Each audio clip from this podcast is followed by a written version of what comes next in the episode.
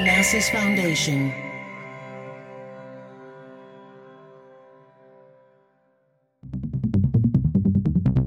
Dublab.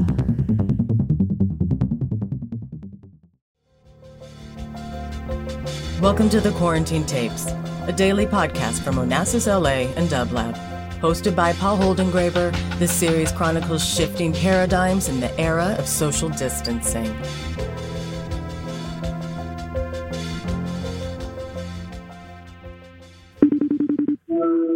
Hello, is this Maurice Harris? Speaking. What a pleasure to have you on the phone, Maurice. I'm so delighted you could take the time to be part of the Quarantine Tapes, which is co presented by Dublab and Onassis LA. And actually, this is a series of three conversations, also with Occidental College, Oxy Arts, where I've spoken with EJ Hill, Jason Moran, and now you, Maurice. How do I find you today? I'm doing really well. Life. Yeah, I had a really, um, I had a great weekend. I'm feeling very productive. Like it's time to like, you know, run a business and figure it all out. I'm feeling very optimistic on this Monday. I'm so pleased to hear that. Tell me a little bit, um, Maurice, in, in these past two years of this delirious time, um, what has changed for you?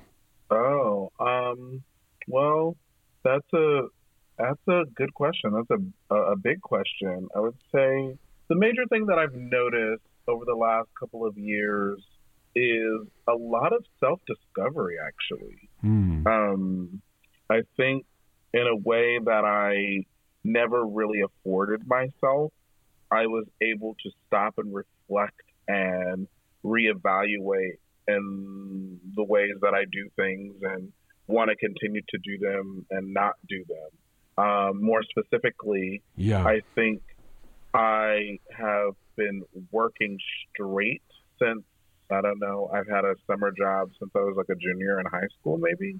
And I've always gone to school. I've always worked and gone to school.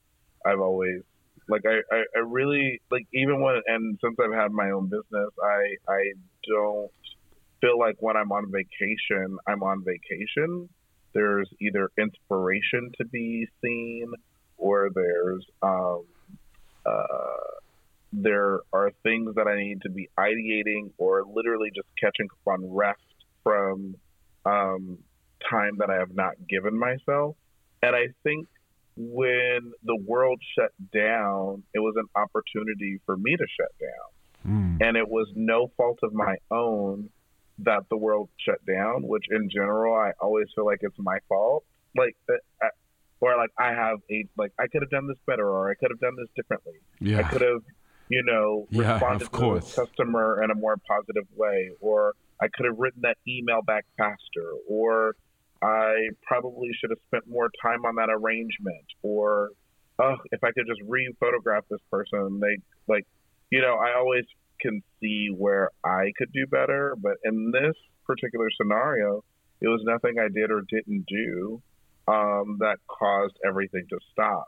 And so I was able to hibernate and relax and refresh and think.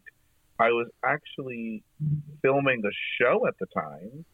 And so I had already planned at my business and everything to like be out for the whole month of March anyway. And then we got shut down on March 13th or 14th, something like that. And so I had already planned on not being around anyway. So I really just take advantage of the time to like sit in silence and be quiet and reflect.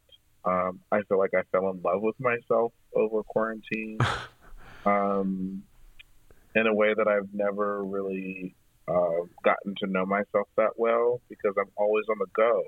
And when you're just at home with your thoughts and your feelings and you're by yourself, like you really get to know yourself, or there's an opportunity to get to know yourself. I should say. You've you've said something, Maurice, that, that haunts me, and and that I'd like you to unpack, if you could, a little bit, and maybe also in the context of the business you've created, Bloom and Plume, and also the coffee shop that you've created next to the flower shop. you've said something that I find really haunting and, and thrilling in some way, even if painful. You say you said, I'm obsessed with aesthetics. I'm obsessed with beauty. I think that obsession comes from an extreme point of pain and sadness and isolation. Mm-hmm. I'd love you to to say more about that, uh, maybe in the context also of the business you run, which is in in some form or fashion truly devoted to the notion of beauty. Well, I think um, uh, I was actually just talking to my sister about this. Um, we went to a gala over the weekend, and my sister is very beautiful, and um, I love being her date places, even though she's usually my date. I feel like in the end, I'm her date. Um, and we we were kind of talking about how our grandmother is really obsessed with image, and um, as a result, my mother is kind of that way. If everything looks okay, then things must be okay. Um, and it's kind of like uh, the aesthetic version of faking it till you make it. If the facade of the home is perfectly painted and look like a million dollar house, you know, no one has to necessarily know that it's totally falling apart inside. And I think that that is something um, subconsciously I have kind of built my business on. I never saw myself as a particularly attractive person or uh, or a person of desire. So the ways in which I could control things was through the means of aesthetics. And um, my best friend of 20 years, who I did my um, senior thesis with in college at Otis College of Art and Design, um, always was also obsessed with aesthetics. But where she challenged me was this idea of like what we deem as universally beautiful versus what is actually beautiful and how subjective that is. So I've been on this like life journey of redefining and reevaluating um, my value system in relationship to aesthetics. And I think that um, it's a long, this is a long roundabout way of saying um, I think there are a lot of things that have informed why I use it as a tool. I think my feelings of not being accepted and feeling like I belong. I think my feelings of um, being a gay person in a very religiously conservative family. Um, I latched on to excellence in an aesthetic way as a way to obsess, as a way to try to control, as a way to try to elevate myself, um, to make myself feel like I'm a part of something. And I think in my business, I chose flowers because flowers are the epitome. Flowers are the epitome of beauty and aesthetics. Playing with that idea, I thought was really interesting. And transience. Yes which is tremend- yeah. tremendously, I think, important in in in preparing to speak to you. The notion of vulnerability seems to be at the core of what you think about. Uh, Mary Oliver, a poet I very much love, said the following in a poem To live in this world, you must be able to do three things to love what is mortal to hold it against your bones, knowing your life depends on it, and when the time comes, to let go, to let mm-hmm. go. I'm wondering how that resonates with you, Maurice. Well, what I love about that is I often say why I love working with fresh flowers is because they are not forever. And you and to enjoy their full potential and their full beauty, you have to be present. It is very hard to capture uh, a flower's beauty through a camera. You have to just soak it in with your eyes, with your nose, with the way that they feel. And then when that moment is over, you have to let it go. You can't have it forever. Um, and I like that. I like that, like, nothing is forever. We have to constantly um, keep it pushing. We have to constantly uh, reevaluate ourselves. And I think that's something that, um, as Black folks, we definitely have never been able to like just fully just latch onto something and keep it. It's like we're constantly pivoting, we're constantly changing, we're constantly evolving because we have to um, in order to survive. It's kind of a survival technique um, that I think that I've adopted in my own practice. So I think it's beautiful.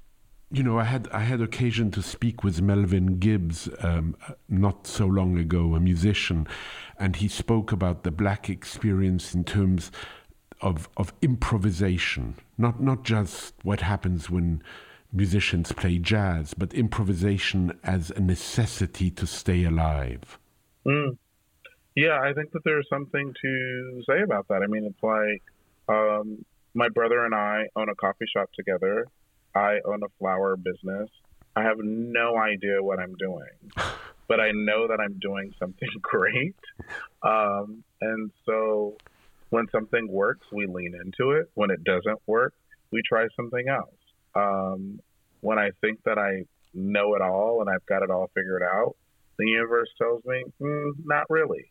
And so it, it's a constant, it's a constant dance. It's a constant state of being present, of um, being alive and, and being malleable, being able to evolve and change in the moment. And I think that that's what makes our brand honest. I think that's what makes our brand relatable and real.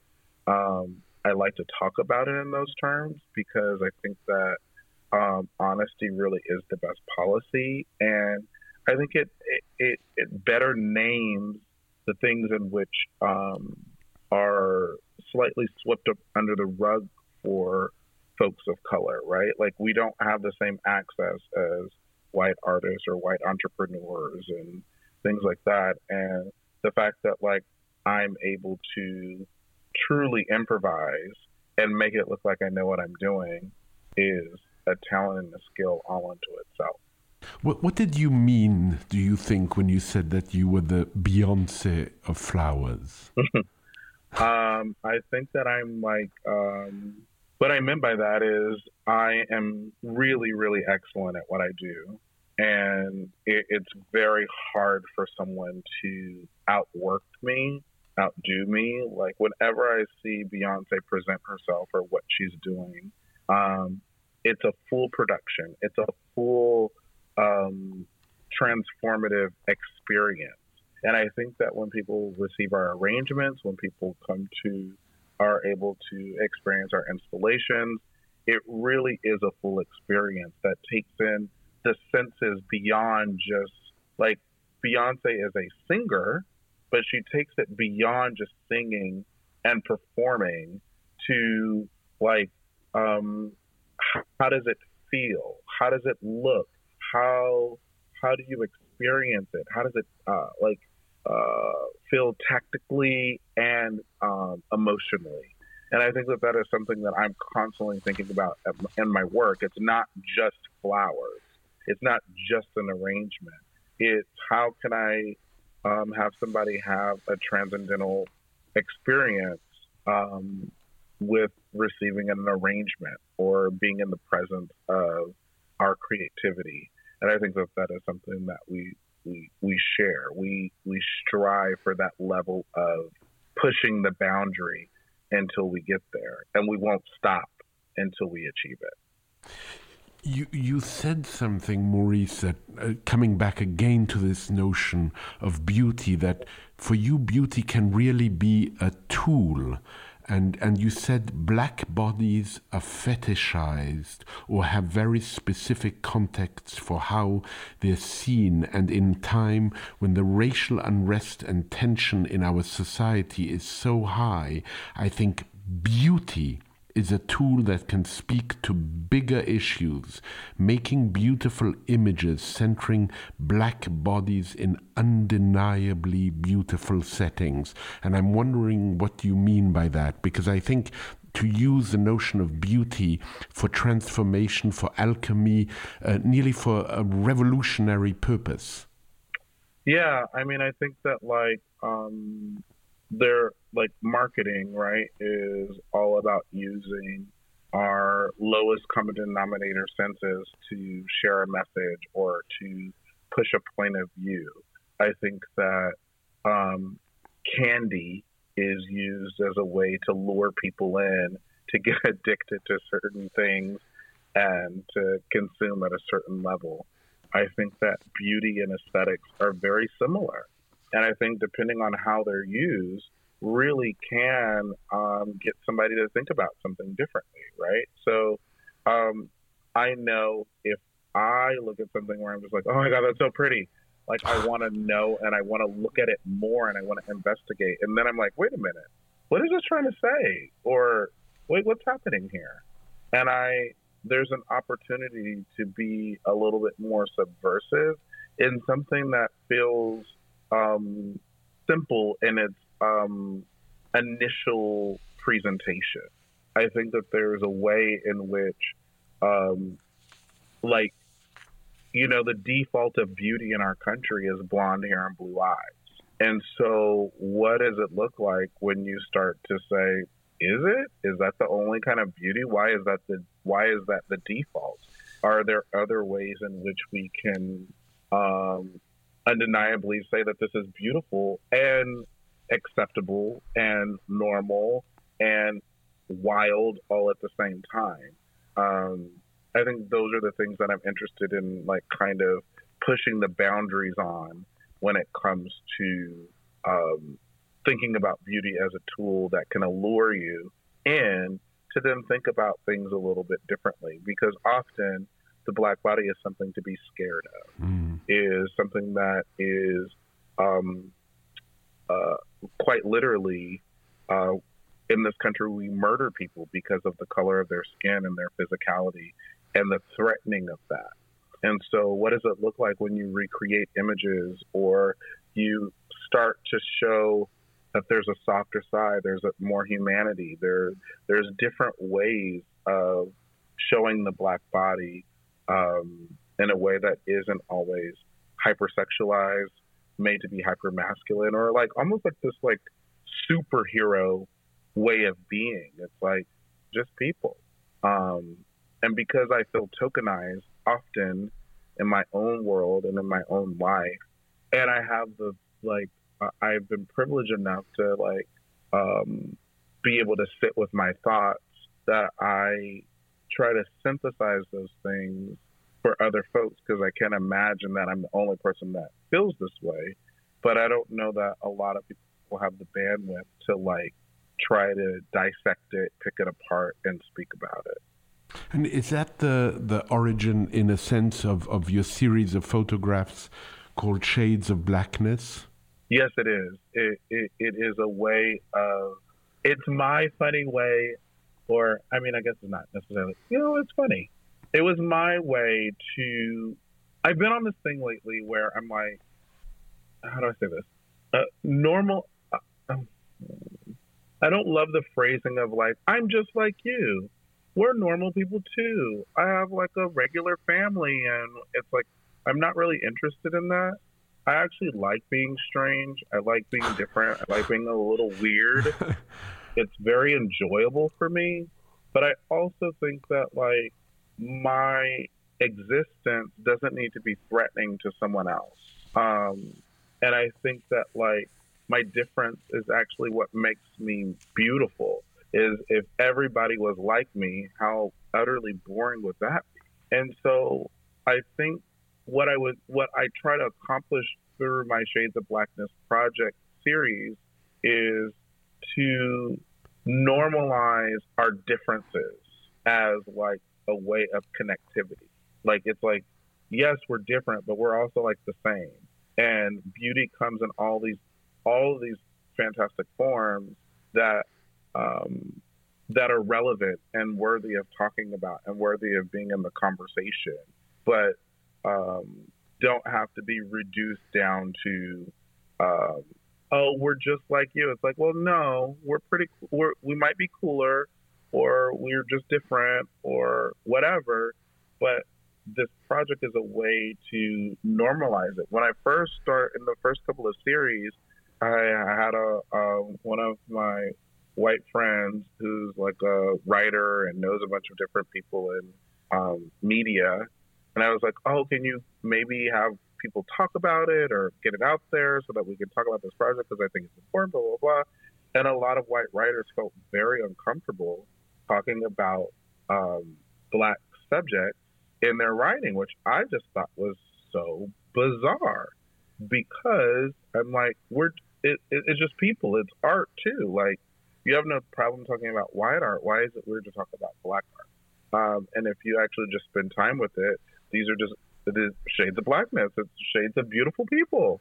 It's shades of like like how we're all out here and how we're all um, uh, doing spectacular things. But the fact that it was something that people didn't want to touch made me even realize that I had to really keep going with this project because we still are so uncomfortable with blackness, with black beauty, with like, which I thought was like so simple. It's like lowest common denominator, black beauty. Like, how hard could that be? But apparently, it, it felt very dangerous for people to talk about in your in your flower uh, shop, you've you've had some extraordinarily well-known clients, mm-hmm. uh, and I'm I'm curious if among if among them there was some whose requests seemed to you um, peculiar, strange, unfulfillable, beside the point. Yeah, I had a client once. Um, I had a white client who uh, who was having a quote unquote Mexican themed birthday party for a friend and wanted me to do the flowers. Um, one of my designers is I'm one of my designers. I also have another designer that's Mexican, actually, and um, we got like the the idea of where they were going with like you know it's like kind of fiesta style but they wanted it very elevated and like kind of like lack of a better term lack of a better term like the white girl version of that. And so they wanted like bougainvillea and they wanted like you know aged terracotta pots blah blah blah. And they wanted this very elevated aesthetic with not a lot of money and it was like supposed to be quote unquote mexican and then um, when we showed up with what we did, they didn't like it. They didn't think it looked Mexican enough. And I just thought, like, hmm, so interesting that this paying client obviously gets to have an opinion because they paid for it, but also, like, what do they know about being Mex- Mexican? An actual Mexican made them. So are you saying that the way in which they design these was not good enough? That's bizarre, you know? Um, I also often run into um, value systems. Like, this is a country that was built on free labor and aka slave labor. And yeah. in 2022, we still operate like labor shouldn't cost anything when labor is the most expensive part of the equation. Um, and so people always want to pay top dollar for flowers, but then they don't want to pay me to order them, pick them out, pick them up, wrap them up, take care of them, get them to my studio, arrange them, repackage them, deliver them, set them up, pick them up. You know, there's like so many steps that go into that than just like a flower and having to constantly explain to people um, why something costs what it costs is exhausting and disappointing when these are the same people that get paid thousands and thousands and thousands of dollars to use their gift as a singer or use their um, skill as an actor or use their skills as a musician, whatever it may be, right? Um, that they've used to their value in what they do is really high, but the value in what I do is really low and that has been a very um, curious and disappointing aspect of working with very successful people. I hope you make some inroads, though. I hope that in some form or fashion you, you, you can change the way they, they see your labor. I think that it's like um, I complain about it a lot. Let's be honest, um, and I think that like when when you're in it, you're just like kind of in it, and it's a little exhausting. But I do think that this trial and error of it all um, has gotten better, right? Um, and I think that because I am more clear about my boundaries and clear about why what we do costs what it costs, like it helps other people to fall in line or not, right? It's it's aesthetics, and so it's um the the value is so extremely subjective, right? It's like with paintings, it's the same thing. We try to say, well, it's an oil painting, so it's obviously a lot more expensive. Or this one, you know, the conceptual artist who created it is just so brilliant that of course this is a value. So I think in this country we are constantly dealing with like the modes of creating value mm. and how to prove that and not prove that. And I do think that I am making strides in that area to hopefully pay the way for, you know, my nieces and my nephew and those that come behind me um, so that that's why I like to be transparent about it because I think it is important to help um, folks like know what it's really like to be in the trenches to create this kind of work. And and value is so interesting, isn't it, Maurice? When it has something to do also with what is evanescent. I come back to that again and again because the flowers are here as things of beauty that don't last. Yes, and okay, so this is you say things so beautifully. Um, thank you for that. Um, and then I'm going to say something really crass, possibly. But I think that, go go for um, it. I think that the I think especially folks of color have not necessarily had the bandwidth to value experience in the same way, right? So you find um, people that collect art, people that like travel a lot. Um, it, it, once you start to do it, you see why it's really why it has the value that it has. And I think something that you paid a lot of money for that you only get to experience for a few days or a few hours, depending on if it's an event or a wedding or something like that, is really tricky for certain people. Um, where you know if you have a pair of Jordans, like you get to wear those five to twenty five times to show the investment that you've paid into this product. Where if you buy a flower arrangement, that's double the cost of those shoes, and you actually don't really get to show anybody. It's like, was it worth what you paid for it? And you know, that's like a very individual internal thing the more that I'm getting older, the more I get exposed to traveling and experiencing certain things, the more I value just like paying for things. Even if I can't all the way afford it, I get the value of someone's effort and labor and I appreciate it. Even, and I appreciate the convenience of that thing. Even if you can't own it, because ownership is so important, right? So, yes. So, so, so what, what you're offering, Maurice, and I think in a way the coffee shop is an extension of this thought, which is it isn't all about possessing. Mm. Yes, yes, yes, yes, yes, yes, yes. So That's a lot of emphasis, yeses. Yeah.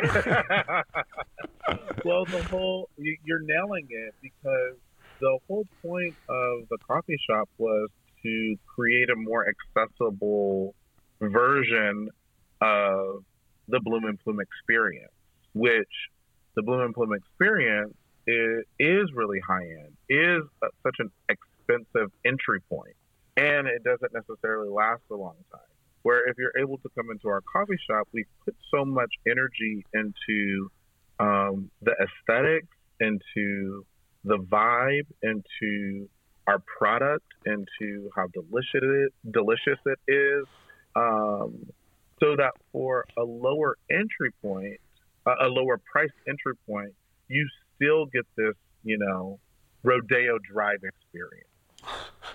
Um, and I think that that was really important to me because I actually like how it feels when I'm treated well in a fancy store. It's kind of cool. It just doesn't happen very often.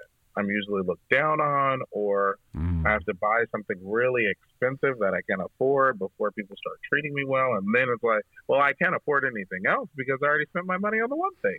So I was like, what does it look like when you create an elevated space for um, the common person that doesn't get to, that is, it's really intimidating to go to Rodeo Drive. It's really, I only stopped being intimidated by it because I worked at a luxury store and I saw behind the scenes and I thought it was such a um, it was kind of a joke of itself.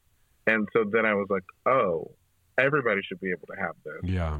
And if you just pay attention, it doesn't take that much more effort to make this something that makes everybody um, makes it possible for everybody to have a special experience. Maurice, in, in, in closing, sadly, might I add, I, I, I want to quote to you a passage from Toni Morrison that I think is co-substantial with what you say, where she talks about beauty as an absolute necessity. And this is what she says, Maurice. She says, I think of beauty as an absolute necessity. I don't think it's a privilege or an indulgence. It's not even a quest. I think it is almost like knowledge which is to say, what we are born for. I think finding, incorporating, and then representing beauty is what humans do. How does that speak to you? Honestly, I don't know if it's your accent or the words, but I'm borderline ready to start crying because that was so beautiful. Um, and it really does sum up exactly my sentiments on why I create in the way I create and the reason I use beauty as such a, a focal point of my work. Um, when I first started my business, the idea of having flowers in my house was just like ridiculous to me.